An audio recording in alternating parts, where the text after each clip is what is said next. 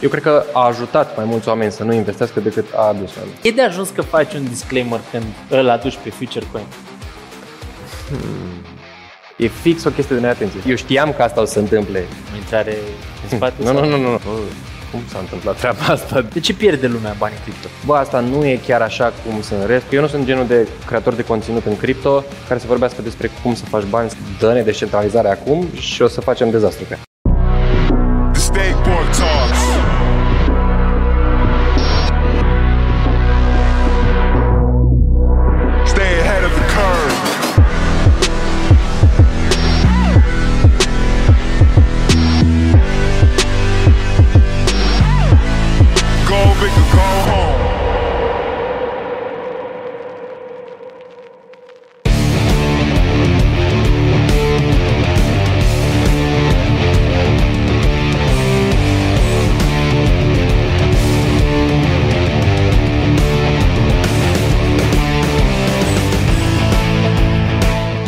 bere repede și cred că m-am cherchelit. Și m-au, m-ați făcut, unde sunteți? Nici măcar n-ați venit în sală la timp. Și m-ați făcut să vorbesc și mult în pauza asta și am și întârziat. Alții și-au instalat TikTok după bere. Da? Ți l-ai instalat? Ți l-ai instalat, nu? Uite, Victorina a venit. Hai, serios, ăla, e miracol ăla. Deci, mi-am dat seama, ăla e mai, e, e mai important decât butonul de îmi place. E ca în viață, sunt mai multe lucruri care nu-ți plac decât alea care îți plac. Că de-aia avem o singură nevastă. Și un singur soț.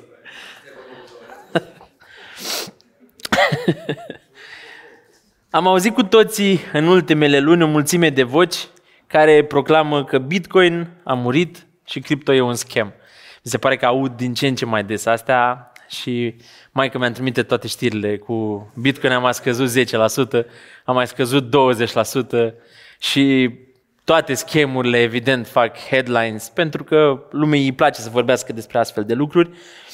Adevărul este că mă pregătesc să intru în al șaselea an de cripto. Sunt destul de imun și destul de convins în convingerile mele, ca să zic așa, ca orice prost, că toți proștii sunt convinși de convingerile lor. Uh, Dar mă deranjează faptul că există mulți oameni de bună credință care ar vrea să știe mai mult, oameni curioși și care cumva rămân blocați în povestea asta istorisită și proclamată de diferite, uh, de diferite voci care au găsit interesant să-și... uh,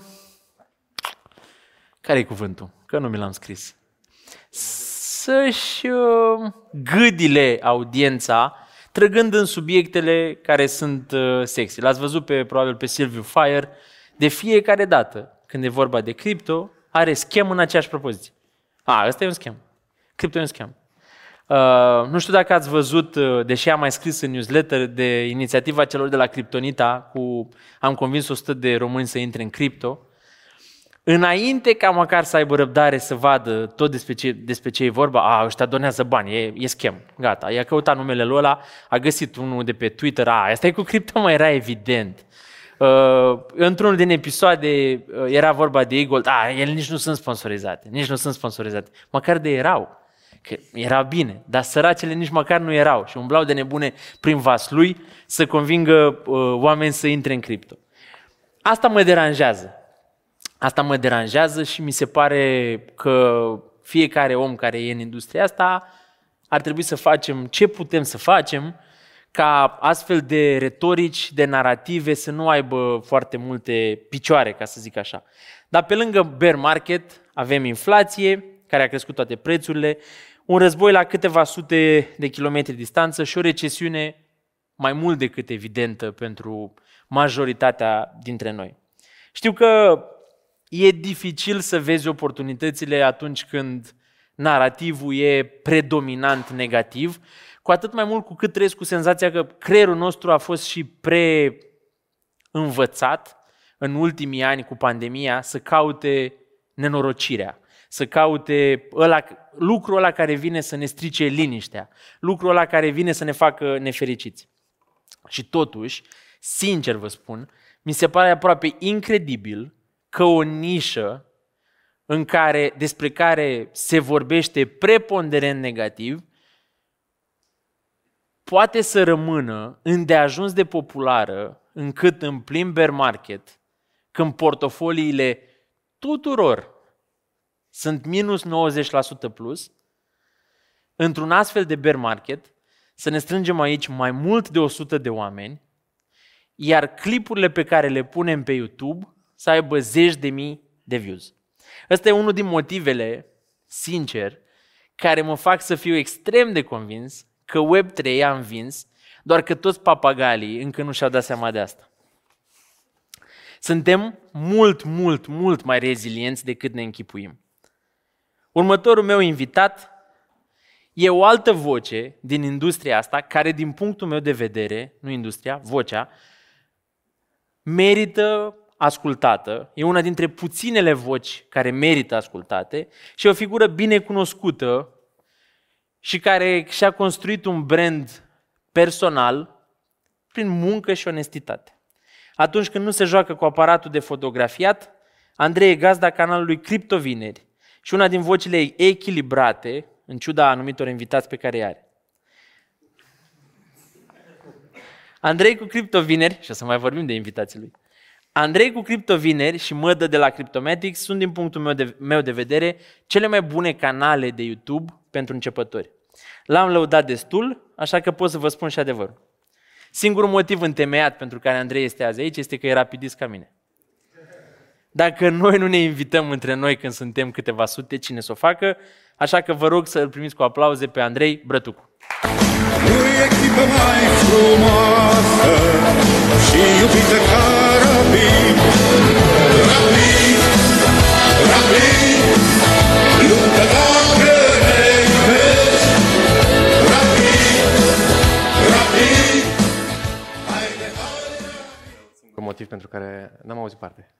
Hai să afli la, când ai să vezi înregistrarea.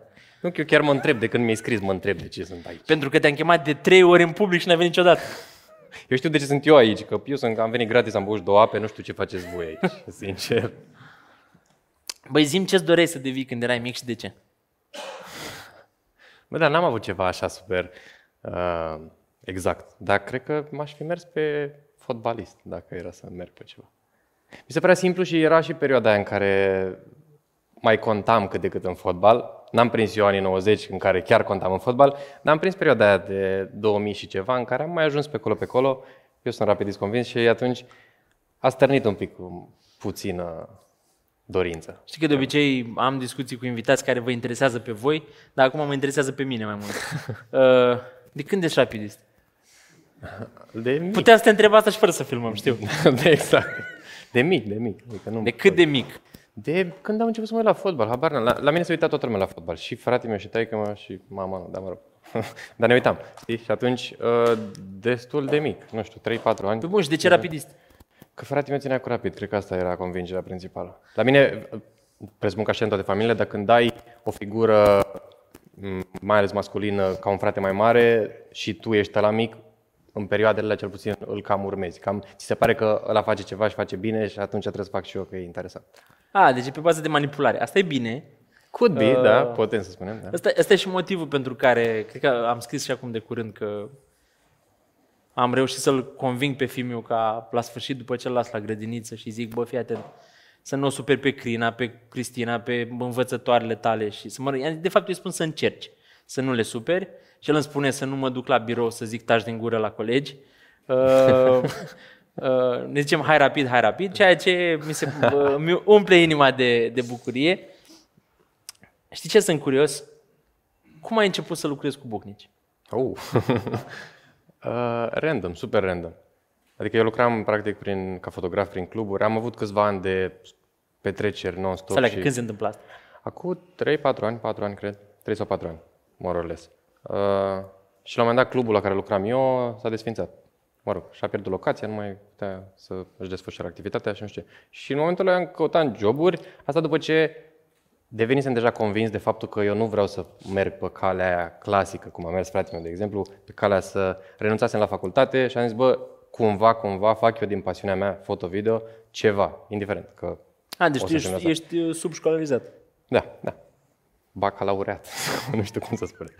Um, și am zis, bă, cumva trebuie să iasă ceva. Habar n-am cum, dar dacă până aici am mers, găsesc că să se întâmple ceva. Și am aplicat prin diferite locuri, printre care și ăsta și cam asta a fost. De acolo am avut un interviu, am avut o intrare.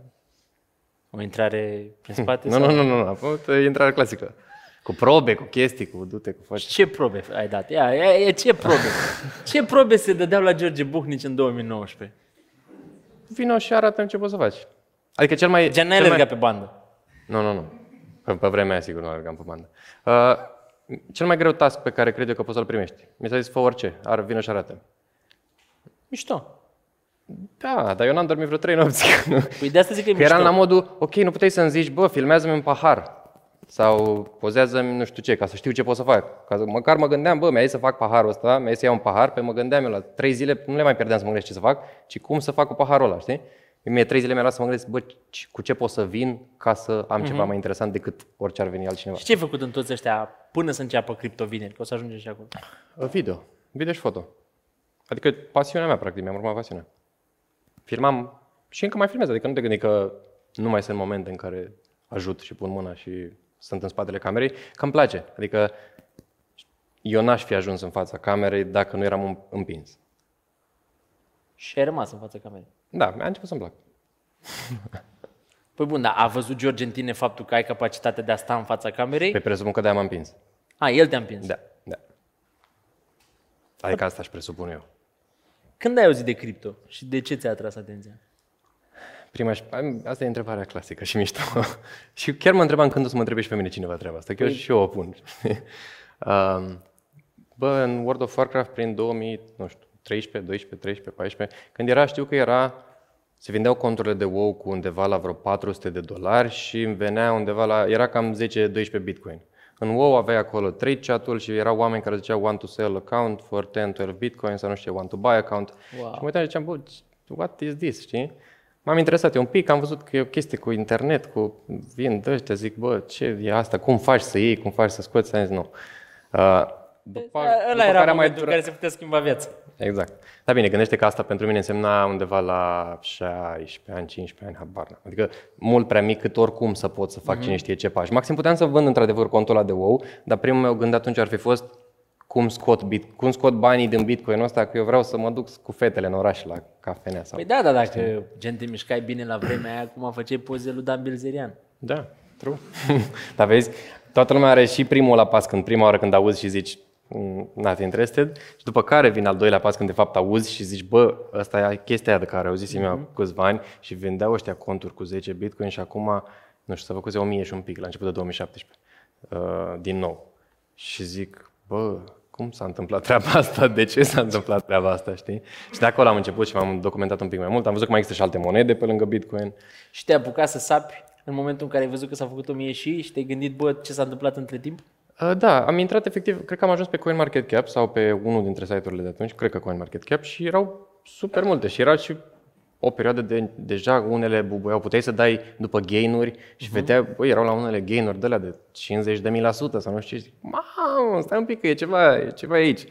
Um, mi-a luat ceva timp să aflu că de fapt ele erau, nu erau reale, știți așa. Dar mă rog, pe mine asta m-a intrigat, faptul că l-a ajuns la 1000 și mai sunt altele după și că de fapt nu trebuie doar Bitcoin, poți să fii și în altele și nu știu ce. Și faptul că am văzut că de, era și foarte simplu la momentul ăla să faci o investiție, că primele mele investiții au fost la boxul ăla din mega imajuri, din, știi? Unde trebuie să plătești facturile, înainte aveai uh, opțiune de cumpărare Bitcoin. Și te duceai cu cash, luai hârtiuța, îți băgai portofelul acolo și era super simplu. Cred că dacă era o chestie de account, de KYC, de cum e acum, cred că m-ar mai fi ținut puțin. Dar așa mi s-a părut.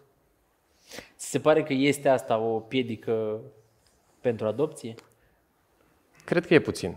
Adică, în primul rând, gândește că e o piedică în general la orice fel de aplicație, nu numai la cripto, faptul când trebuie să-ți instalezi o aplicație și trebuie să îți faci iar alt cont și trebuie să faci iar... E fricțiunea asta. Uite, azi mi s-a întâmplat, am venit um, și am parcat și mă gândeam să-mi iau aplicația de parcare ca să plătesc prin aplicație și zic, bă, stai un pic, că iară cont, iară verifică e-mail, iară... N-am putut, știi? Adică e fricțiunea asta. Și atunci, mai ales în cripto, când te gândești că oricum intri cu puțin, cu ceva emoții, nu prea-ți vine să faci neapărat treaba asta, ajungi să-ți downloadezi aplicația, după care își cere acte, după care, hai că îi dai buletinul, că l-ai la tine, după care își cere factură sau statement de la bancă. Mamă, de unde fac rost de factură?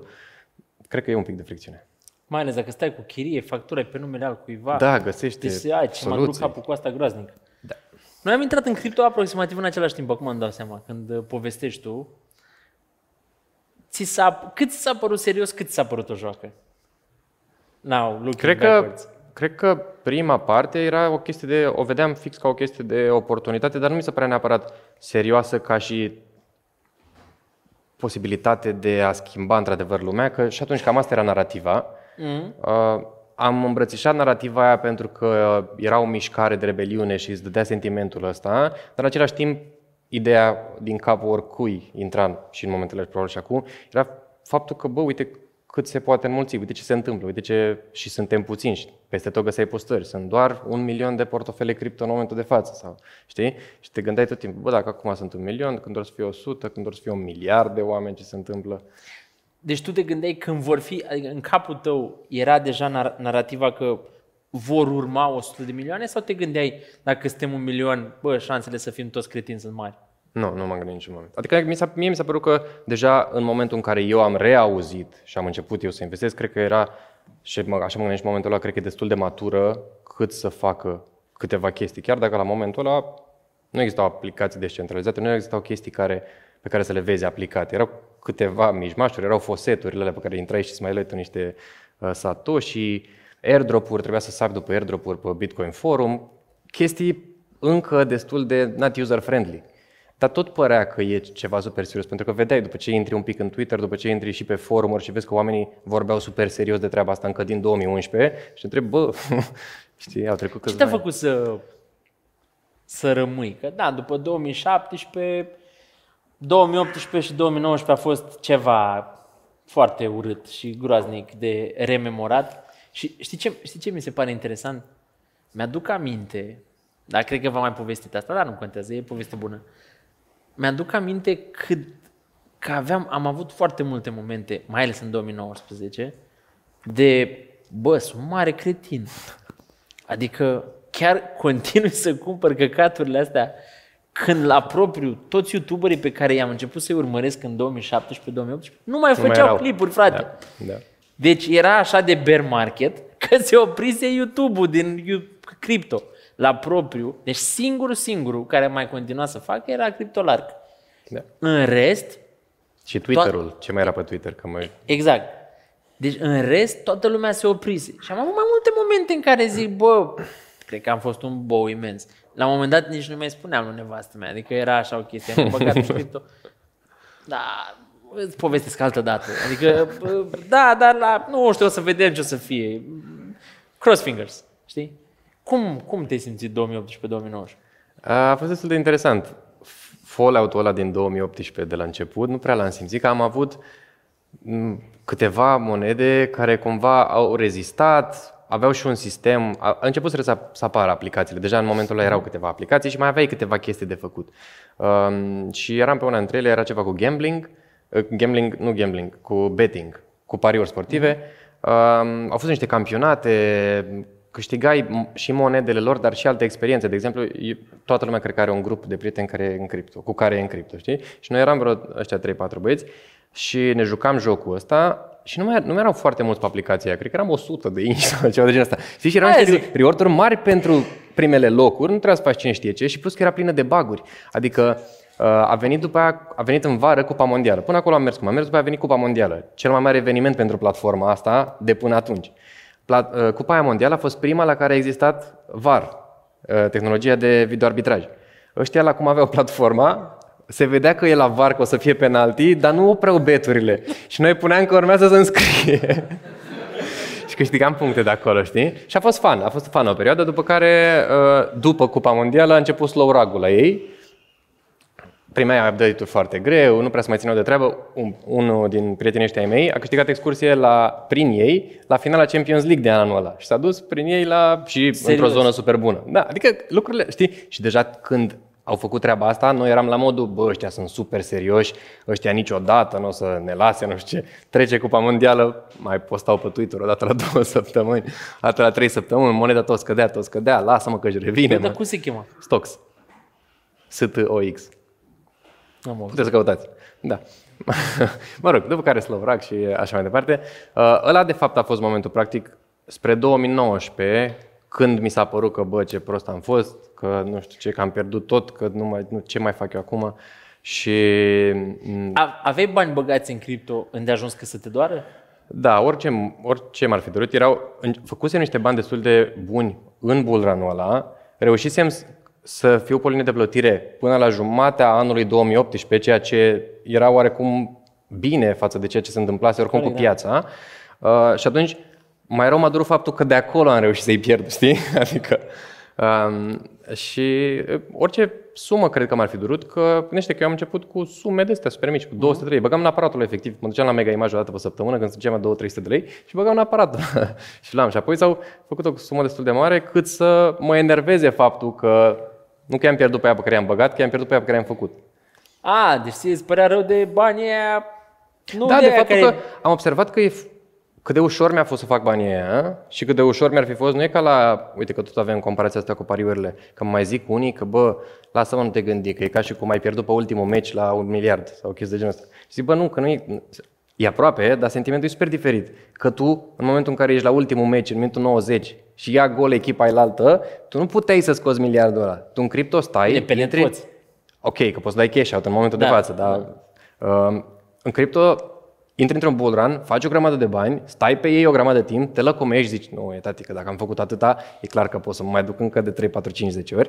Uh, și după aceea te trezești, chiar dacă știi, te trezești că uh, ai intrat într-un bear market și chestiile la care nu puteai tu să crezi vreodată că o să te dezamăgească, te dezamăgesc, știi? Și asta mi s-a întâmplat mie atunci. Uh, dar revenind la întrebarea ta, um, nu mi-a trecut. Deja se vorbea de faptul că e ciclicitate și deja era destul de cunoscută teoria asta încât să nu mă facă să mă gândesc că, bă, e clar că cripto e scam și nu mai trebuie, nu mai vreau să văd, nu mai știu. Și din grupul tău de prieteni, toți ați fost in line cu teoria asta sau au fost câțiva care au zis... More or less, dar cam acolo. Cu, cum te-a ajutat experiența din 2018-2019 să treci peste astea 9 luni?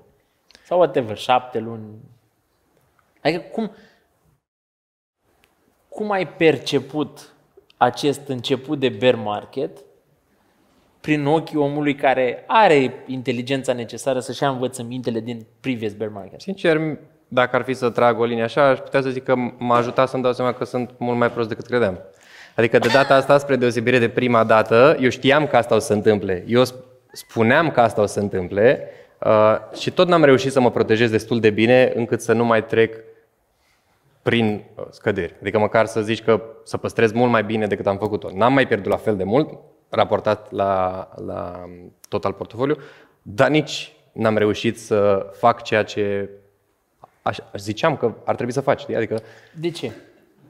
nu știu să-ți spun sincer. Adică nu, nu cred că am o explicație. Te Cred că e o stăinuie. chestie, e o chestie interioară, emoțională. Adică nu, nu cred că poți la un moment dat, te lăcomești la niște chestii, te, ți se pare că bă, asta nu e chiar așa cum sunt restul. Astea, știi, cred că mm, efectiv e, încă n-am ajuns la nivelul ăla de control, de self-control necesar cât să pot să, să fac lucrurile pe care le spun că aș vrea să le fac. Știi de ce te întreb? Că stau și mă gândesc mulți oameni care au intrat în ultimul bull market, care întotdeauna, don't feel bad about it, întotdeauna e majoritatea unei săli, majoritatea unei audiențe, majoritatea, întotdeauna cei care sunt prezenți au venit în ultimul bull market, it is what it is, n-au reușit să se protejeze, se simt rău că nu au făcut-o, deși au citit sau documentat whatever, nu au făcut-o, nu au făcut-o nici până în prezent, când mi se pare că intrăm în perioada aia super boring a bear marketului în care se va întâmpla aproape nimic. Avem noroc că la nivel macro încă lucrurile se pot face mult mai rele. Uh, Că dacă nu ar exista ce se întâmplă la nivel macro, ar fi genul ăla de boring, gen știi când mai ai puțină viață și totuși n-ai murit, dar mai pâcă așa un pic, aia e. Și merge așa zile întregi. Și mi se pare psihologic imposibil să te protejezi în primul tău bear market. Clar. Adică Adică, don't feel bad about it. Asta era mesajul. mi se pare clar. E, indiferent cât ai reușit să faci sau cât n-ai reușit să faci, mi se pare imposibil uh, să nu cazi prea de la tot felul de încercări, la tot felul de bă, hai că am luat eu profit aici, dar uite că se lansează chestia acolo și parcă asta e altceva, parcă asta e nu, nu, e, nu e ca restul, sigur nu e ca restul, știi? Și pe care intri. Sau vezi, bine, și acum sunt și mult mai multe chestii, că o, la primul nostru bear market, bă, nu prea erau foarte multe chestii. Se lansau destul de greu, nu erau neapărat de lansări. Deci a fost crazy ăla cu ICO-uri. Dar acum sunt și mult mai multe chestii și mult mai multe posibilități să intri. Sunt tot felul de oameni care vin și zic, oh, revoluționăm industria asta, ba asta, ba asta, ba nu știu ce. Sunt NFT-urile, poți să intri în tot felul de NFT-uri. Poți să ai multe posibilități să pierzi în bear market față de ce era înainte. Și eu, eu cred că, uh, adică nu mă simt prost că nu am reușit să-mi protejez portofoliu în totalitate. Mă simt bine că am reușit să-l protejez mult mai bine decât prima oară uh, și merg pe ideea că a treia oară o să-l protejez și mai bine. Păi, sincer, cred că e good enough. Adică, cum să zic, dacă stai și te gândești, și asta e, e, o, e o discuție pe, pe e-mail pe care am avut-o și cu Raul Pal. El a zis acum patru luni că inflația e, va fi foarte, va fi un V care va, de la nivelul de 8-9% din US, se va prăbuși foarte repede, într-un timp record, uh, la ceva domestic, gen 4-5% și că asta îi va face pe americani să oprească quantitative tightening și să dea drumul la quantitative easing, ceea ce va genera un bull market, bla bla bla. Realitatea din teren la 4-5 luni distanță nu-i mai dă dreptate, iar după 30 de ani de macro experience, de la propriu, miliarde învârtite cu lopata, el e în piață, as we speak, adică e aproape deloc în stablecoin. Și întrebarea mea era, bă, dar cum te simți? Adică nu trăiești cu senzația că ai să... Na, până la urmă e persoană publică, nu doi mapeți ca noi care se uită mii, câteva mii de oameni, știi? Acolo sunt milioane de oameni care el scrie un tweet și are mai multe reply-uri decât secunde din care a dat Da. tweet-ul ăla. Și na, se suie lumea, zice, a, prostul, prostul, ăsta ăsta care a zis că ne ducem, că nu știu ce. Și răspunsul lui a fost foarte simplu și decent. Bă, eu cred că pe time frame-ul pe care eu îl am în cap, eu sunt bine. Ok.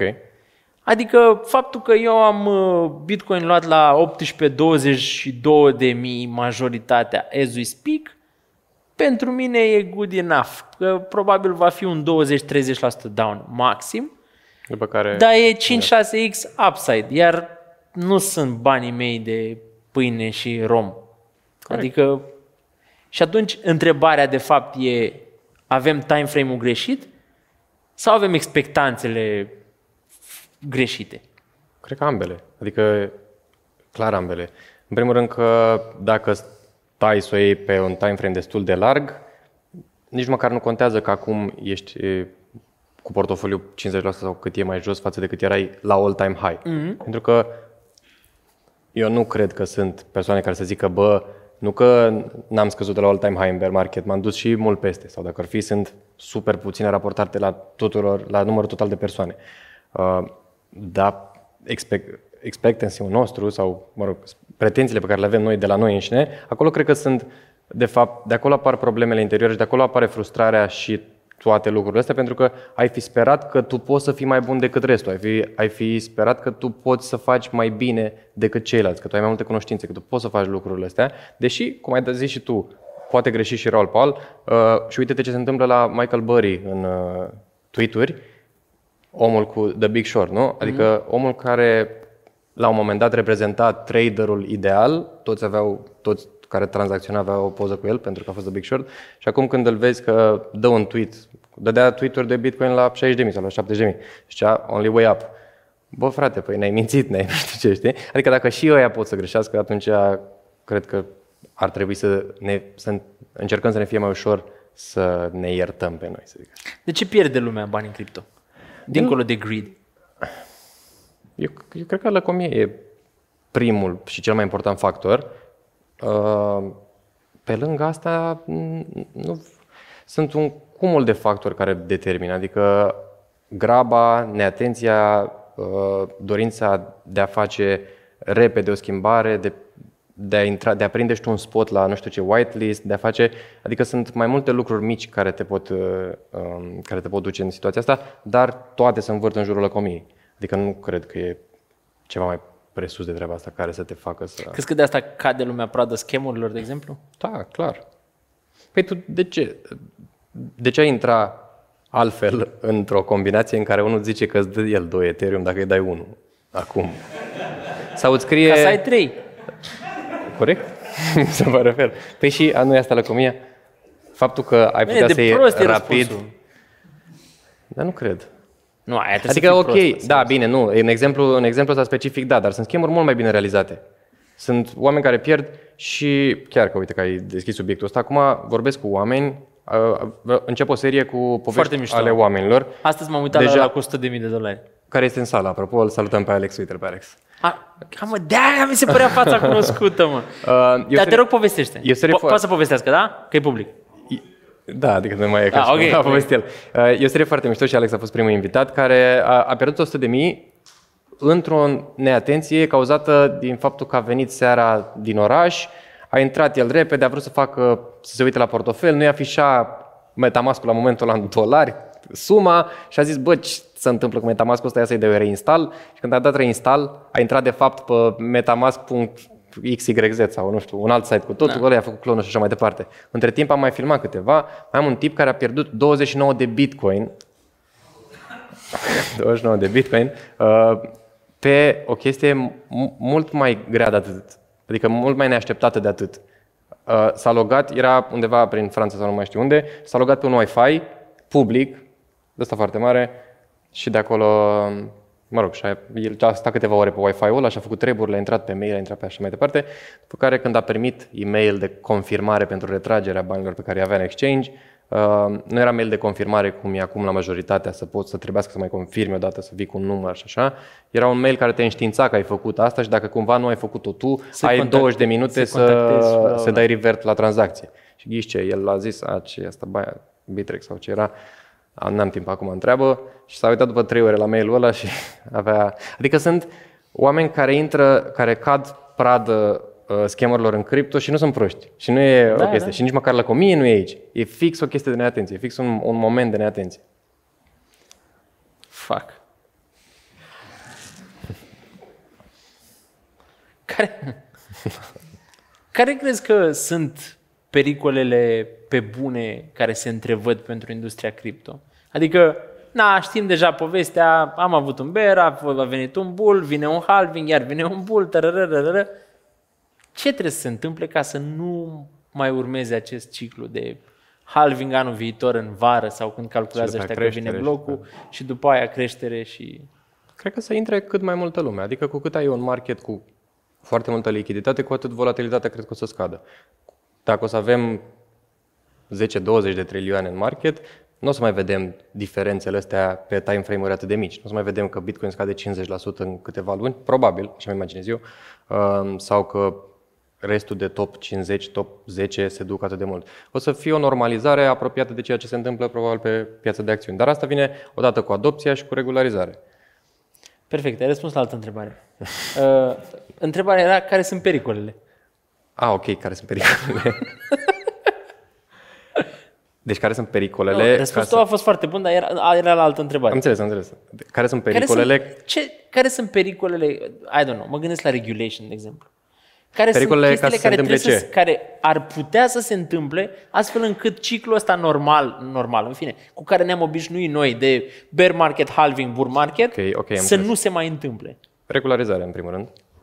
O regularizare destul de tight, care ar putea să nu-ți mai dea posibilitatea să te joci atât de mult cu industria precum se întâmplă în momentul de față. Și în afară de regularizare, să vină ceva să întrerupă ciclurile, Nu cred că e posibil. Pentru că oricum ciclicita- ciclicitatea e în toate piețele, nu e doar în cripto, doar că aici este mult mai puternică și mm, exponențial mai mare. Dar ea există în orice. Mi se pare că există ciclicitate și nu doar în piețe, în viețile noastre, în orice, eu asemuiesc cu echilibru. Adică atâta timp cât ai bine și rău, trebuie să ai și ups and downs și toate lucrurile uh-huh. trebuie să aibă și o parte și cealaltă parte a monedei. Hai să ne jucăm. Hai să ne jucăm. Ok. Eu îți spun proiectul și tu îmi spui ce crezi despre trecutul și prezentul lui. Ok, ok. Ce vă mai plac jocurile. Bitcoin. Uh, un trecut cel puțin legendar, n-ai cum să-l numești altfel, um, și un viitor în care, sincer, cred eu că nu o să mai fie neapărat tot timpul primul, o să fie primul doar ca legendă, ca o, o chestie de ținut minte, dar nu cred că o să mai fie primul nici ca capitalizare de piață și nici ca nivel de utilizare. Deja nu mai este ca nivel de utilizare. Ethereum. Aici cred eu că este a, un trecut incert și cu multe ups and downs și cu un merge așteptat de toată lumea foarte mult timp, care, wow, s-a întâmplat, um, dar un viitor unde cred că este cel mai mare potențial. Adică asta doar pentru faptul că a reușit să treacă prin toate ups and downs-urile astea de până acum și lumea a prins deja încredere. Ethereum este Bitcoinul platformelor de layer 1. Uh, E locul în care lumea are deja încredere, există deja lichiditate, există decentă descentralizare, pentru că dacă intrăm în subiectul ăsta nu are rost, dar nu o să avem niciodată descentralizarea aia despre care auzeam și pe care nu doream. Uh, și de aici înainte cred că se poate dezvolta astfel încât să vedem pe mai multe leere chestii super interesante. Înainte să ajung la următorul proiect, ai spus o chestie care chiar mi se pare important de accentuat. Cred că e mega important să renunțăm la absolutizarea conceptelor în cripto. Corect. Descentralizare. Ori e de tot, ori nu e deloc. Uh, Așa a fost vândută, așa a fost marketată treaba asta cu descentralizarea. Adică ce vorbeam noi mai devreme, când am intrat noi în cripto și se vorbea de Bitcoin, era rebeliunea asta care te scoate din sistemul actual, care îți dă putere, era giving power back to the people. Uh, și atunci mi se pare oarecum normal ca oamenii să o vadă așa totală și să nu fie neapărat foarte de acord cu faptul că, bă, e un pic descentralizat, că ne-au mai împărțit două, trei chestii, dar puterea e tot centrală. Da, dar știi care e chestia? Că asta e o capcană, e ca aia cu avem în România democrație. E, da, mă, da, știi că, bă, prietene, mergi în Corea de Nord și ai să vezi ce-ți place democrația din România după aia. Adică, faptul că ceva nu e total sau cum e, citești tu la manual sau cum e, con- conceptele teoretice sunt conceptele teoretice și toată șmecheria este ca să iei conceptele teoretice și să le faci un spin-off, să le mulezi pe realitatea guess what? Realitatea umană, că până la urmă nu avem democrație uh, din aia cum vor anarhiștii, pentru că noi ca oameni am începe să facem tot felul de tâmpenii dacă am fi Nu suntem în stare de Exact. descentralizare. Pe chiar uh, citeam la un moment dat un research pe treaba asta, mă rog, o, un paper, care ne spunea, în care se spunea că dacă ne dai descentralizare, noi nu știm ce să facem cu ea. Noi, mindset-ul nostru și mintea noastră nu e programată să fie lăsată liberă de milioane de ani de când ne-am început să ne strângem în triburi și eram șapte oameni care uh, a- alergau o hienă sau ce alergam noi, o gazelă. Uh, unul era cap, capul la trib. Da. Um, pun intended. Uh, după care am ajuns la imperie, am ajuns la de fiecare dată la un sistem social în care cineva conduce. Puterea este undeva centralizată și atunci dă-ne descentralizarea acum și o să facem dezastru cu ea. E, nu există niciun exemplu de, de stat, de whatever, care a fost o anarhie. Care, hai mă, un an a fost anarhie acolo. Este, până la urmă cineva tot ajunge să controleze pe oamenii ăia. Pentru că ești, așa ești obișnuit, așa e... Revenim la joc. Elrond. Uh, un trecut super scurt, care nu ne spune prea multe, e primul bull market în care s-au dezvoltat foarte bine uh, și un viitor super important în care trebuie să arate ce pot să facă și mai ales având în vedere ce spuneam mai devreme de Ethereum, că de aici mi se pare că pleacă trenul adevărat la Ethereum, cred că celelalte soluții de Layer 1 o să aibă probleme în a mai atrage la fel de mulți bani și investitori. Și atunci viitorul lor e cu atât mai important. Cred că trebuie să se nișeze după modelul Flow. Nu știu dacă neapărat după model. Poate fi o idee, uite, interesant. Uh, Dacă nu se nișeze, mă gândesc că o soluție care ar putea ajuta soluțiile, care ar putea ajuta chainurile astea de layer 1 ar fi să uh, existe o interconectare mai bună cu Ethereum. Să ajute acolo, să pună omor acolo. Asta știi ce mi-aduce aminte? De, nu știu dacă erai în cameră când vorbeam cu, cu Robert. Gândiți-vă că marea combinație pe care a făcut-o TikTok-ul a fost să-ți dea posibilitatea să share din TikTok pe oricare altă platformă. Adică ei au zis așa, băi, noi suntem un chinez micuț aici, ăia sunt niște platforme imense, noi nu ne batem cu ei, boss. Dacă vrei să iei un clipuleț de aici de la noi și să-l dai mai departe acolo, noi nu ne supărăm. Punem și noi un watermark mic acolo, dar în rest, noi nu ne supărăm. Dă-le unde vrei tu. Restul celelalte stăteau și erau cumva fiecare juca în liga lui. Cred că e cumva, e fix aceeași poveste. Ethereum nu are nicio problemă să joace cu oricine. Clar. Da, evident că le și convine, că atunci când ești cel mai mare din cameră, normal că vrei să absorbi tot aerul din cameră și aia să-ți dea toți servitorii tăi. Dar pe de altă parte, întrebarea este, tu ca layer 1 ai altă posibilitate decât să gândești, bă, trebuie să facem astfel încât să fim interconectați cu The Big Boss? Nu cred. Eu, eu nu cred că ai de ce să mai faci, să ai mai multe soluții de layer 1 la care să bată între ele pe tot felul de dezvoltări, când noi ar trebui să ne uităm la un viitor cripto atât de user-friendly și atât de seamless, încât pe cei pe care îi aducem mai departe și mai târziu în industrie să, nu, să nici măcar nu intereseze ce blockchain folosesc, cum îl folosesc, să fie o chestie într-o interfață deasupra și doar să o folosesc. Ape. Apecoin. Ok. Uh, mi se pare că e un pic a- trecutul, că mai luat cu, trebuie să vorbim de trecut, uh, a avut hype la început, normal, pentru că toată comunitatea de acolo este super hyped up. Uh, că despre viitor nu prea știu să spun foarte multe, pentru că nu sunt foarte la curent cu ce dezvoltă, în afară de faptul cu Otherside și faptul că fac joc și așa mai departe. Se pare că nu era nevoie de un coin și e o chestie mai mult de un statement că, uite, putem să avem și noi și că putem să uh, avem o comunitate de strong încât putem să le menținem destul de sus, dar, sincer, nu, nu, nu sunt foarte încrezător. Solana. Uh, îmi place, dar e, e fix aceeași discuție ca la Eldron. Și undeva le pun pe toate layer Lăsând la o parte toate problemele lor, cu toate apps, iarăși down, momentele de downtime și chestii care eu cred că de fapt sunt bune și că i-au ajutat pentru că uh, au demonstrat faptul că Solana este al, a doua soluție după Ethereum ca nivel de utilizatori și ca nivel de battle testing, ca cât de mult a fost testat. Și atunci, eu cred că orice layer 1, dacă ar fi, dacă ar fi trecut prin sute de mii de boți care încearcă să facă minting în același timp sau tot felul de încercări de genul ăsta prin care a trecut Solana, uh, ar fi făcut cel puțin, ar fi pățit cel puțin la fel. Și atunci, iarăși, o soluție interesantă, dar dacă nu ajungi să conectezi un pic, să faci o mm, conectare cu Ethereum, nu cred că... I don't know, un proiect de DeFi cel mai mare, care ți se pare ție interesant? Uniswap, putem să mergem pe Uniswap. Uh, mi se pare că au pierdut un pic. Iarăși, un trecut bun, un, o aventură foarte bună, dar mi se pare că au rămas un pic în urmă și că n- pare că nu mai încearcă să dezvolte. Adică ei sunt în, în postura aia de... au impresia că sunt too big to fail, uh-huh. dar restul vin și aduc improvements destul de mari și fac chestii. Într-adevăr, și faptul că au încercat să um, vină cu noi programe de lichiditate ajută și a ajutat dar mai mult userii super experimentați decât uh, ceea ce se întâmplă cu sushi sau cu OneInch sau restul. XRP. I don't like that. nu știu, nu-mi place. Uh, Sper să câștige procesul pentru că e important pentru toată industria, uh, dar I don't touch that. USDT.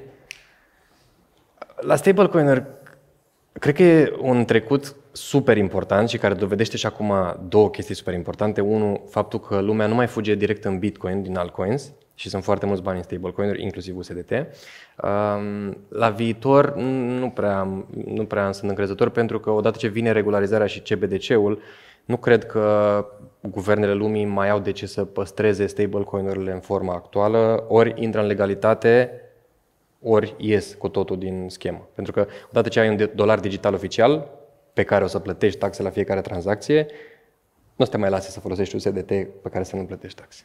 CBDC. Da, asta spun. Da. Și atunci, în momentul în care ai CBDC-ul deja... Da, vrei, zi ce crezi de CBDC. Ah, ok, cred. uh, cred cred că e mișcarea naturală. Nu o vrem, dar e mișcarea naturală. Trebuie să se întâmple și treaba asta pentru adevăr, ad, adopția aia adevărată. Future Coin. Uh, nu știu ce a mai făcut proiectul, sincer. Habar nu am. Nu știu, în ce este. Nu, știu, nu știu dacă l-au lansat, habar nu am ce s-a întâmplat. Trecutul, nu știu, că trecutul, trecutul a fost până la momentul, pe care îl știu eu, a fost până la momentul la care a venit la noi, dar după care nu știu ce s-a mai întâmplat. Cum îți, Dacă știți voi. cum îți mai arată portofoliul acum? Cum mai arată, în ce Da. sens? Roșu. Nu, așa, ca structură. Uh, Am... Stai, stai, stai, stai, voi de ce nu faceți, mă, publice portofolii? bă, e o rațiune destul de simplă. Din, Tu, adică, nu din, voi. Tu? din, din, faptul că, uh, din simplu fapt că nu vorbesc despre treaba asta. Adică eu nu sunt genul de creator de conținut în cripto care să vorbească despre cum să faci bani sau uh, ce combinații să intri sau așa mai departe. Eu încerc să păstrez conținutul pe care îl fac și ceea ce produc pentru uh, content să-l păstrez la nivelul de educație. Știi? La nivelul de vreau să aduc cât mai mulți oameni și îl păstrez la nivelul de vreau să înțeleagă mama ce spun în video ăsta Și înțelege? nu le da, nu le nu. Depinde. Uh, Și atunci, cam asta ar fi răspunsul. Adică nu cred că e relevant și n-aș vrea să primesc apoi m, să-mi spună oamenii că, bă, de ce, ne, de, de ce ai luat tu aia, de ce ai spus că ai luat aia sau de ce ai spus că ai vândut aia, că uite ce a făcut. Sau. Știi de ce te întreb? Eu am stat și m-am gândit foarte mult la lucrul ăsta și am cerut și feedback-ul de la mai multe persoane apropo de dacă ar trebui să fac portofoliu public sau nu, dacă inclusiv ultima poveste pe care am pus-o pe YouTube, că mi-am vândut tot ETH-ul pre-merge, dacă să o fac sau nu. Și în ultima instanță simțeam așa, că am prea mult clutter on my mind ca să tot să nu. Și adică am zis, da, mă, lasă-mă să da, că până la urmă nici nu e vreo chestie ascunsă și nici nu. Mi se pare o chestie, eu am trăit cu senzația că e o chestie de transparență. Adică, bă, când vă zic că Ave e șmecher, puteți să vă uitați să vedeți dacă îl am. Adică e într-atât de șmecher încât îl și am sau mi se pare doar șmecher și atât. Știi? E adevărat. Aici e un asterisc. Voi nu știți dacă eu mint sau nu. Adică trebuie să mă credeți cumva pe cuvânt. Dar pe de altă parte, ce sens ar mai avea să fac public dacă aș minți? Adică aș putea la fel de bine să nu zic nimic. Cine știe ce interes ascuns ai tu? E, căcat, că sincer nici n-am mare Hai, glumesc. șmecherie acolo. Adică măcar de, aș fi avea, nu știu, I don't know what, nu, înțeleg. proiecte exotice, știi? Înțeleg și ai dreptate cu, la nivelul de transparență, dar tocmai de asta, odată că nu vorbesc despre ce să-ți cumperi sau cum să faci bani și nici nu vin cu chestii de genul, bă, mi se pare mie că ăsta e șmecher sau mi se pare că ăsta e slab sau știi. Adică, efectiv, Da. da. încerc să nu intru în partea asta de polemici cât vine vorba de cripto, ci să mă păstrez pe... Am ceva mai greu pentru tine, ești pregătit? Mă uitam la cele mai populare episoade de, de pe canalul vostru. Și trecând peste Future Coin, care are aproape 100.000 de views, Ok. Mi-a sărit în ochi că aveți două episoade cu Eternity Cloud, care au 70.000 de views și celălalt are 40.000 de views. Ce e așa special, frate, la oamenii ăia de au făcut 70.000 de views? N-aș Că putea. au 10.000 de follower pe Twitter și 14 like-uri. Sincer, n-aș putea să spun. Nu, probabil că e o chestie de sharing în comunitățile lor, de habar n-am. Adică... Adică, Ce sunt comunitățile de mormoni? Unde să ia? Că nu erau pe Twitter, nu erau... nu știu, sincer, și eu am fost super surprins, dar a, a, honestly, nu știu ce... Când vine, da, zic, că când vine vorba de proiecte și chiar și proiectele care vin la noi, tocmai de asta fac și disclaimer de fiecare dată, sincer, eu sunt super detașat. Adică faptul mă, că da. vii și intri la noi e o Hai chestie să de... vorbim pe bune. E de ajuns că faci un disclaimer când îl aduci pe Future Coin? Adică n-am nimica cu cetățeanul în sine. Ba nu, am, am cu el, că... Că e fix ce am zis în introducere. Mi se pare că creează un deserviciu industriei. Dar mi se pare că și tu faci un deserviciu industriei prin faptul că îi dai o, o, o scenă de unde să facă, eram să spun o prostie, de unde să facă 100 de mii de views. Adică nu trăiești cu senzația că, bă, nu e în regulă, ăla lasă-l mă să latre la piața romană. Ba da. Adică, adică pot să mă gândesc și am trecut, sincer, am trecut prin destul de multe gânduri înainte să acceptăm să vină. Um, și a fost până în momentul la care am zis că, bă, ok, de ce să nu-l lăsăm să vină, că oricum nu primește întrebările, merge în stilul nostru, dacă tu ca proiect ești destul de, sau tu ca om din spatele proiectului, ești destul de bun și de bine pregătit încât să te afișezi comunității, why not? Și el Stai s-a o dovedit leagă. că nu a da, fost. Da, știi că aici, aici e o nuanță foarte subțire. Că pe principiul ăsta poți să-l aduci pe unul care e homofob și pe unul care e rasist, că sunt niște oameni foarte articulați și în comunitățile alea care au niște argumente bune pentru respectiva chestie. Dar asta nu înseamnă automat că le dai o scenă, nu? Nu, nu înseamnă, da? E, e, în primul rând că trebuie să existe o, un canal de monetizare al conținutului pe care îl publici pe YouTube. Ok, asta e fair. Asta e clar.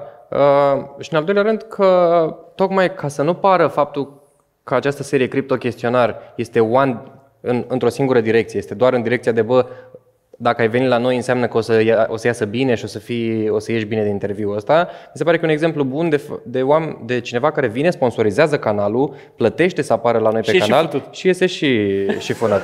și noi asta le spunem, adică în momentul în care tu vii și îmi spui Andrei, vreau să fim și noi în seria asta, vreau să venim și noi, uh, E un răspuns standard în care îi spun ok, vezi că întrebările nu se dau înainte, vezi că nu poți să îmi spui ce să tai sau ce să fac în clip, vezi că toate lucrurile astea sunt puse pe față, nu ai cum să-mi spui că nu mai vrei clipul, nu? adică e super Nu, e clar simplu. că deontologic sunt de acord cu tine.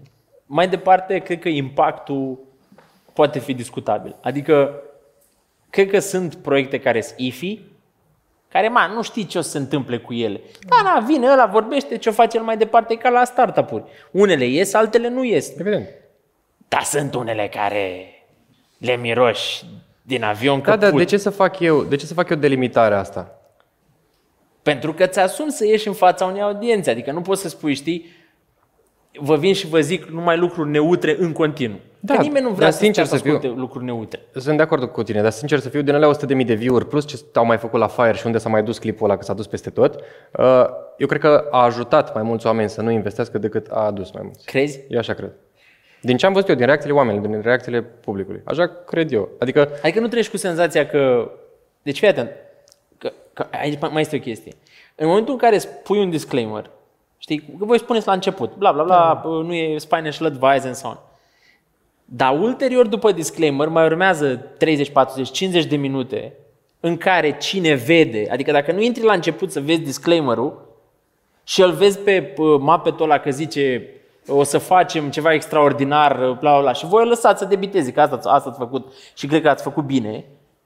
Păi nu chiar, că asta e, că nu-l lași. Adică nu-l, nu lași să vină cu Nu, dar discursul. sunt foarte multe pasaje de 3 minute, 4 minute, în care el zice cum o să schimbe lumea, care are șase firme, care fac șase Tu îl lucruri. crezi? Tu care, care te uiți, îl crezi? Da, da, chestia este că eu nu văd, eu nu, bănuiesc că voi nu, dar noi suntem o super, super, super minoritate. Vorbim de ăia care, cum vorbeam cu Robert, care comentează pe TikTok. Ăia în momentul în care vin și văd, păi ha mă, păi pana mea e Buhnici, are un milion de oameni care îți subscriber la el. Adică te irigezi, în momentul în care îi dai scena și ești lângă el și disclaimerul ăla nu e tot timpul lipit acolo, părțile alea, caturile alea, Pot, pot să înțeleg ce îl spui. fac pe el să... A, păi am fost și la Buhnici, am fost și pe coperta la, nu știu, la Pif și Pic, pic și Poc, la ce a Inclu- fost el, inclusiv la asta. Forns, la... Adică, Inclusiv asta l-am întrebat în interviul ăla și am zis că de ce nu ai pus faptul că este advertorial. Uh, Eu, mi se pare că e o linie super subțire între unde ești în partea bună în povestea asta. Adică ți-am zis, în primul rând, eu merg pe ideea că un astfel de proiect cu un astfel de deznodământ ne ajută pe noi în a arăta faptul că suntem obiectivi chiar cu un material care este plătit să vină la noi. Adică tu Cu asta poți de să acord. vii să plătești cu- la materialul noi, dar asta nu înseamnă că tu ești bine. Dacă nu am fi avut și materiale de genul ăsta... Dar și cine se uită, Andrei, la tot clipul? Adică, repet, nu pun la îndoială deontologia, nu pun la îndoială faptul că ați fost echilibrați și că ați fost obiectivi. Pe bune, chiar mi s-a părut, adică a, f- a fost un deliciu, știi că era cat and mouse, era, tot căuta la găuri să intre și iar se mai stupa o gaură. Dar dincolo de asta, efectul cred că rămâne. Adică efectul e, da, sunt cel mai popular clip care a fost la uh, Buhnici, că, na, nu o să zică că a fost la Cripto vineri, zice că a fost la Buhnici, că totdeauna zici de numele la care e mai mare. Deci cel mai popular clip care, clip, clip care a ajuns la, la Buhnici uh, înseamnă că, că el cu aia îți dai seama că s-a dus mai departe și bă, că așa funcționează lucrurile. Clar, dar să dus mai departe pe tot pe platforme de genul TikTok, tot la oameni uh, de care spuneai tu mai devreme și atunci eu din toate view-urile pe care le-a făcut și din toată uh, vâlva pe care a făcut-o clipul ăsta, sincer spun că eu cred că am salvat mai mulți oameni de la a intra în, uh, în acel presale decât au venit mai mulți. Așa să fie gata, dă-l uh, Zi-mi uh, două cuvinte dacă ai NFTs. Ok. Am, da. Ai? da. Bă, Care să fie al doilea cuvinte? Dacă De ce? Stai, că, stai, că mai urma să te întreb și altceva, da? De ce, ai- de ce ai luat? De ce ai cumpărat NFT-uri? Uh, De, nu știu, de, de senzație, să cred, presupun. Adică m-am jucat cu diferite, și pe diferite chain și pe diferite, dar nu o chestie de... N-am reușit să fac nimic cu niciunul. Adică am niște NFTs pe care le-am luat și, știi, De experiență. da. Crezi în metaverse? Cred în ideea de metavers, nu cred în ceea ce a fost sau este până acum marketat. Adică cred în ideea de metavers la ceva peste, uite, chiar vorbeam cu cineva înainte de, înainte de interviu, la ceva asemănător Ready Player One. Adică o chestie când, în momentul în care o să poți să ai un metavers în care să-ți dea anumite senzații peste ceea ce vedem noi acum. Adică faptul că poți să spui o cască VR și să vezi tu trei chestii și așa, e, o- e un început, dar nu e ceea ce cred eu în metavers. Cum vezi evoluția blockchain-ului ca tehnologie cu uzanțe dincolo de cripto? Uh, Unde ar putea fi utilizat? Adică, Adică ți se pare că acum ni se pare că bloc, adică blockchain-ul e o soluție în căutare de probleme sau e o soluție uh, la probleme reale? Este o problemă în căutarea de soluții, dar nu blockchain, nu, ci anumite proiecte vin cu treaba asta și de asta poate unii oameni au eticheta asta. Blockchain-ul în sine este o soluție pentru multe probleme pe care le avem, inclusiv cea financiară, dar nu numai, uh, supply chain și toate lucrurile astea, de la transparentizare în, uh, nu știu, sistem medical, în sistemele guvernamentale, în birocrație, în toate chestiile astea, mi se pare că odată ce ar fi implementat într-un fel, de preferat nu pe un blockchain privat, ci construit peste platforme deja existente, cum este Ethereum, uh, pot aduce un plus valoare de ambele părți, adică și de partea guvernamentală și de partea userilor. Că toți ne-am dorit să știm ce fac, uite că a fost uh, recorder acum o săptămână cu materialul ăla, toți ne-am dorit să vedem ce fac partidele și guvernul cu banii pe care noi îi plătim și ajung mai departe în taxele de acolo, știi? Asta este un use case, dar se poate uh, folosi treaba asta în absolut orice din punctul meu de vedere. Și, tre- și cred că o să fie. Hai să facem uh, cocktailul ăla în care scoatem o trăsătură, uh, băgăm, ai, ai fost de față, știi întrebarea, da, da, în care scoatem o trăsătură a românului de rând, adăugăm ceva care ar fi mișto să aibă și de mâine bem toți Deci scoatem o trăsătură, rachiul ăla și suntem mai uh, scoatem o fericiți. trăsătură și adăugăm alta. Da.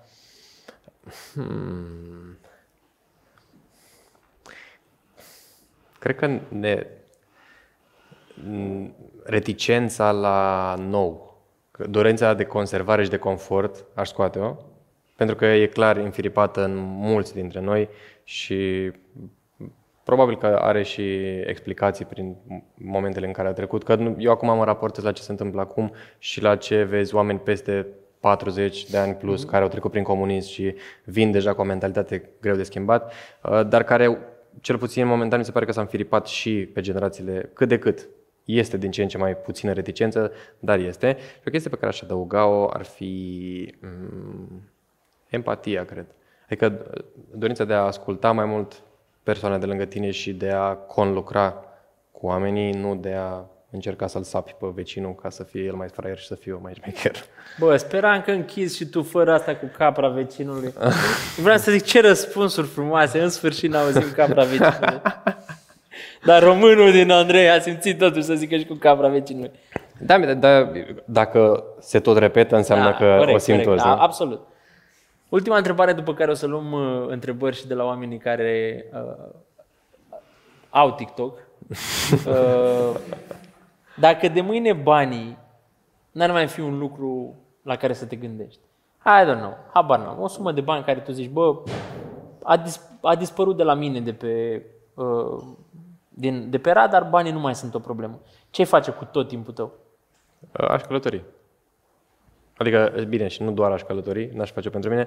Eu am de mult ideea asta în cap, să călătoresc și să spun poveștile anumitor comunități, diferit de travel vlogging-ul ăla în care te duci și arăți ziduri și piramide și chestii de genul ăsta. Mi-ar plăcea să stau câteva luni cu triburi în Africa, să stau câteva luni în comunități mici, să mă duc în țări și să văd uh, oamenii din cea mai, de pe cea mai joasă scară socială, uh, pentru că ei au poveștile adevărate și de la ei înțelegi modul în care poporul ăla chiar respiră și trăiește, nu din experiență. Și aș vrea să fac, să documentez treaba asta, să fac o serie și să mai departe. Mi se pare foarte șmecher asta și sper ca profiturile din cripto să te ajute să, Eu sunt convins. să foarte șmecher, să-ți îndeplinești uh, visul ăsta. Întrebări, dragilor. Una, două, trei, patru. Luăm una singură. Nu, glumesc. O întrebare aici. Dar rog-vă, o întrebare, nu două întrebări cu trei posibilități. Servus, domnilor. Mai, uh, era să încep în engleză, scuze. Mă numesc Ana. Uh, vorbeați uh, amândoi un pic mai devreme despre adopție, um, mă rog, blockchain, da, aplicat pe cripto uh, și putem să ne gândim așa. Uh, sunt curioasă care sunt câteva dezavantaje uh, care fac ca în momentul ăsta adopția să nu fie așa de masă. Blockchain în general uh, și dacă vrei aplicabilitate pe cripto, poți să trăiesc cu asta.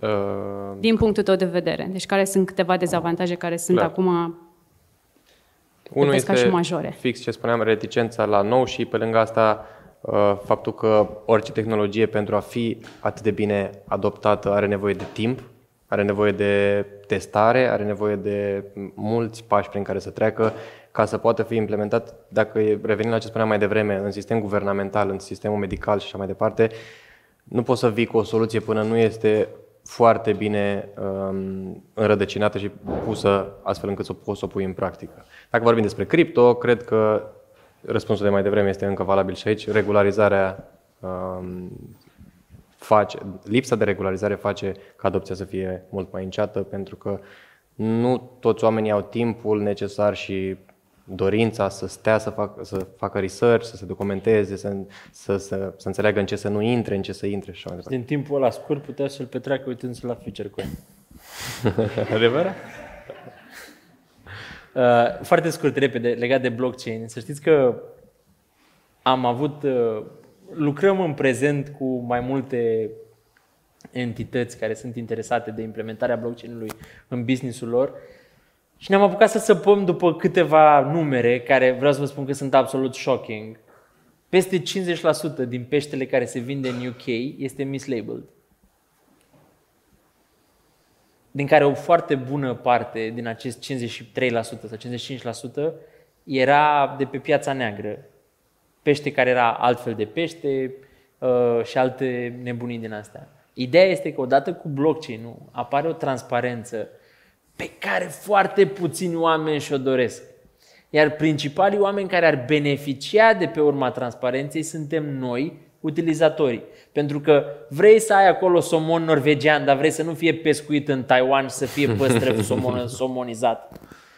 Și ideea este că s-ar putea ca inclusiv jucătorii onești din piață să le convină să amestece peștele la negru cu peștele pe bune și să-ți dea ție uh, uh, amestecul ăsta. Deci, prin urmare, cred că principala piedică pentru blockchain în, în sine e faptul că, bă, nu știu dacă v- sunt de ajuns de mulți actori care să-și dorească o transparentizare care să nu mai poată fi modificată. Că asta e toată combinația cu blockchain-ul.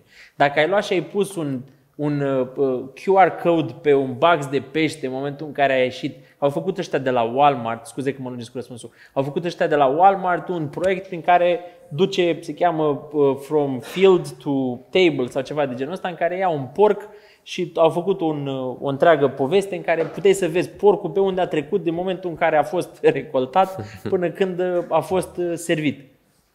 Ei, pe lângă faptul că ai această transparentizare, că știi exact ce fel de porc ai primit și așa mai departe, inclusiv pentru ei există un mare beneficiu din punct de vedere birocratic, în sensul că tot ce ține de uh, parcursul de acte, documente, toate alea durează în general șapte zile pentru, uh, pentru tot felul de alimente, iar cu blockchain a reușit să o facă în 2,2 secunde putem să-i păcălim că îi ajută pentru o mai bună birocratizare, pentru ca noi, consumatorii să obținem o mai bună transparență ca să știm ce mâncăm. Da, dar dacă o faci printr-un blockchain privat, transparența asta e doar o chestie de aparență. Păi uite că Starbucks n-a făcut pentru un blockchain privat. Starbucks sunt a și dus cazuri. America. Sunt și Aia cazuri. zic, da, cumva vor fi good practices. Ex- Există, există și uh, exemplu celălalt unde ăia de la Gucci și tot ce e LVMH sau cum se cheamă și au făcut un blockchain privat. Care, ok, fair, e și aia o soluție, depinde pentru ce. Că dacă o faci pentru eficientizare internă, Asta e ok. E ok. Sunt de acord. Dacă o faci pentru transparentizarea produsului, not so much, că oricum da. poți să intervii acolo ca într-un Excel. Next question. Acolo sus. Salut, salut.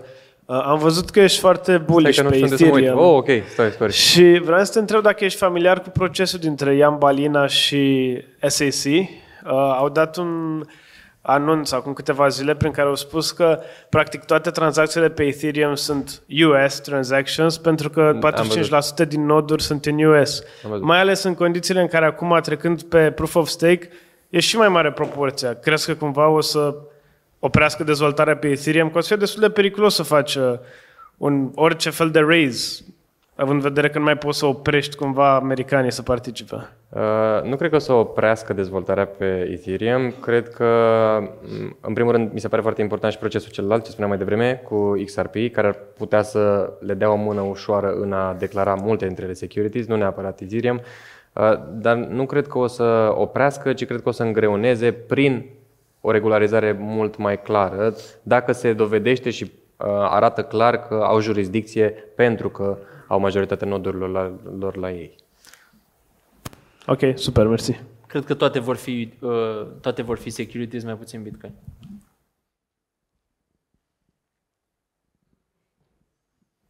Eu am microfonul. Salutare, sunt Anatol de la Chișinău vin. Uh, Am aceeași întrebare de fiecare dată și pentru toată lumea, vin un pic din altă zonă, dar părerea ta, cum se explică reticența gamerilor la NFT-uri? Gamerilor? Da. Dar nu cred că e o reticență a game. Adică, ok, știu despre ce vorbești, știu că de fiecare dată când Ubisoft a venit cu anunțuri și, sau alte companii pe NFT uh, au venit cu anunțuri, au avut un pic de reticență, dar nu aș lua cei mai... E exact ca dacă te uiți pe TikTok sau dacă te uiți pe YouTube și vezi că sunt comentarii cu înjurături sau insulte sau așa mai departe, nu aș lua cei mai vocali oameni și aș pune ca și majoritatea. Eu nu cred că majoritatea gamerilor sunt împotriva NFT-urilor, cred că sunt împotriva hype-ului care a fost pe NFT-uri. Nu cred că dacă mai, dacă mai vezi în momentul ăsta o să mai ai aceeași proporție de hate pe care o aveai atunci. Au fost niște momente în care era super ușor să fii hater cu Metaverse, cu NFT și cu tot ce bubuise în momentul ăla, pentru că păreau schemuri, miroseau a schemuri, adică erau niște chestii, cum spunea și Vlad mai devreme, îți dădeai seama că e ceva, e prea mult acolo, știi? Uh, Dar în momentul ăsta nu cred că mai e așa de mare reticență și cred că partea de jocuri o să includă foarte bine tehnologia de NFT. Se pare că mai avem timp de o întrebare. Salut, Andrei. Salut. Uh, Impresionat de ultimul material al celor de la Recorder, ai spus pe Twitter că cineva ar trebui să cumpere și să doneze recorder.th pentru ei și să înceapă oamenii să trimită donații. Spune, te rog, pentru toată lumea, de ce crezi că asta e importantă și cum crezi că generația Z și generația Alpha se vor raporta la tipul ăsta de activități uh, publice? Uh, practic la un fel de justițiarism, așa. Foarte bună te referi tu. Uh, mi s-a părut ca și celelalte un, uh, un material foarte bun. În primul rând îmi place cum e construit, cum e documentat. Oamenii fac o treabă foarte bună și exact cum am spus și acolo, e păcat că sunt singuri. Sper să mai răsară și să mai apară, doar că au o problemă foarte mare. Atâta timp cât ataci pe toată lumea și cât uh, arăți uh, lucrurile de sub, care se întâmplă sub cortină, nu prea găsești monet- e foarte greu să monetizezi conținutul și atunci au nevoie de donațiile astea uh, și de altfel mare parte din ce fac ei este susținut din donațiile oamenilor. Acum, nu cred că te poți uita la niciunul dintre ei și să vezi că trăiesc foarte bine sau să-i vezi că se bucură de o viață, de un lifestyle lavish, să zic așa. Uh, Dar probabil nici nu-și doresc treaba asta. Ideea e că generațiile de care spuneai tu nu au cum să vadă o astfel, un astfel de demers ca pe o chestie la care ei să, să fi, de care să ei să fie atrași. Mi se pare că e foarte greu în momentul de față când trăiești, te naști, trăiești într-o societate care îți arată pe toate colțurile, îți arată numai uh, mașini șmechere, case faine, uh, sume impresionante, toate lucrurile astea se viralizează mult mai repede. Mi se pare greu ca mentalitatea celor tineri să fie dusă în direcția asta. Dar acum niciodată nu putem să spunem niciodată și dacă putem să atragem mai mulți oameni care să doneze către recorder, poate o să putem să facem mai multe recorder. Păi, aici, aici e problema aia de care am mai scris de curând. Noi suntem foarte anarhiști, în, revoltați în simțire și foarte conformiști în acțiune și în public. Gândiți-vă că Marele Alb, care n-am nicio reticență să zic că e un episod minuscul față de corupția care există în Biserica Ortodoxă Română, are, cel puțin când am văzut eu ultima oară, de curiozitate, avea peste un milion de views. Mă îndoiesc că s-au, uitat, s-au uitat oameni din uh, Botswana și din uh, alte țări la el. Deci e clar că câțiva români, mulți, fie că s-au mai uitat de vreo două ori fiecare, dar vorbim de sute de mii de oameni, au căscat gura la respectivul uh, reportaj. Mai departe, am întrebat și eu de curiozitate, bă, creșterea în donații post Marele Alb a fost semnificativă sau not so much? A fost o creștere, dar n-a fost, bă, da mă, a fost un super material care într-adevăr a meritat, care într-adevăr a generat, să zic, da mă, gata, uite mă, unul care vine mă și ne spune în sfârșit că ghiși ce? Biserica Ortodoxă Română nu plătește niciun impozit pe sute de milioane de euro în fiecare an și le mai și construim cea mai mare catedrală din alți bani, nu din aia pe care îi fac ei și nu impozitează nimeni. Deci cred că e și o chestie de... Nu avem pornirea asta de, de atunci când ne place un lucru, când simțim că face un bine, să ne gândim, bun, acolo e și o problemă de marketing la ei. Mi se pare că ar putea fi mult mai bun la a marketa faptul că, bă, Posibil. gen, ajutați-ne ca să putem continua. Adică virulența cu care ei își fac treaba, dacă s-ar manifesta și în marketingul, ca astfel încât lumea să înțeleagă că ei trăiesc din donații și că e important să donăm, cred că ar genera venituri mai bune. Dar separat de asta, cred că și noi nu avem în ADN-ul ăsta nostru să ne ducem atunci când ne place că cineva face ceva și să zicem, uite bă nene, îți mai dau și eu din puținul meu, îți mai dau și eu un 10 lei, un 20 de lei, un whatever. Păi nu ai, pentru că lumea s-a obișnuit deja de 10 ani de când consumăm conținut pe internet să fie gratuit. Totul e deja E mult prea ieftin internetul și ce, ce informația de pe internet pentru a putea să faci efortul ăsta, chiar și în cazul Recorder, care într-adevăr face materiale din care de cele mai multe ori, din păcate, nu sunt mari schimbări, nici n-ar avea cum să fie mari schimbări, dar măcar se întâmplă ceva și vezi și E, e, e fix povestea ce vorbeam mai devreme. Bă, nu sunt mari schimbări. Bă, dar se cutremură acolo un pic ceva. Adică, știi, e, e un zid din ăla foarte compact, bați cu ciocanul, bă, nu se crapă nimic din ce vezi. Bă, dar în spate, bă, niște fisuri apar, mai vine unul, mai trage un ciocan, mai vine unul, mai trage un ciocan, până la urmă apărea și o spărtură în zidul ăla, dă-l măsa, că nu e făcut din uh, I don't know what. Da, de asta zic, cum ar fi să avem 3-4 recorder care să-și facă competiție între ele, să dorească să ajungă cei mai buni și cei mai buni și să vină cu reportaje astea cât mai des. Atunci ai putea să, exact cum spui tu, să bazi destul de, ori, de multe ori cu ciocanul cât să faci o gaură în zid. Sau... Mi se pare o formulă foarte bună prin care putem încheia această seară. Vă mulțumesc tare mult, sper că v-a plăcut și Andrei Brătucu, la fel de mult cum v-a plăcut și cealaltă. Mersi mult! Mulțumesc, da.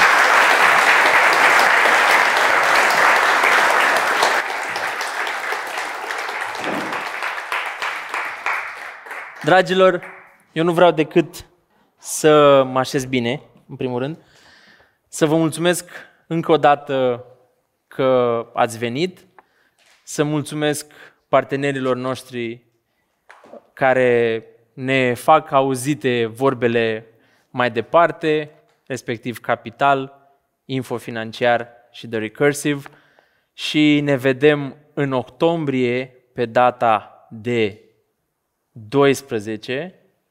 E bine? Deci pe 12 octombrie o să facem un efort de acum înainte să anunțăm uh, in- un efort, că nu e niciun efort, dar o să anunțăm invitații mai devreme pentru ca lumea să știe la ce să se aștepte, dar vreau să nu vă îndoiți că vom continua să susținem cauza. O seară faină!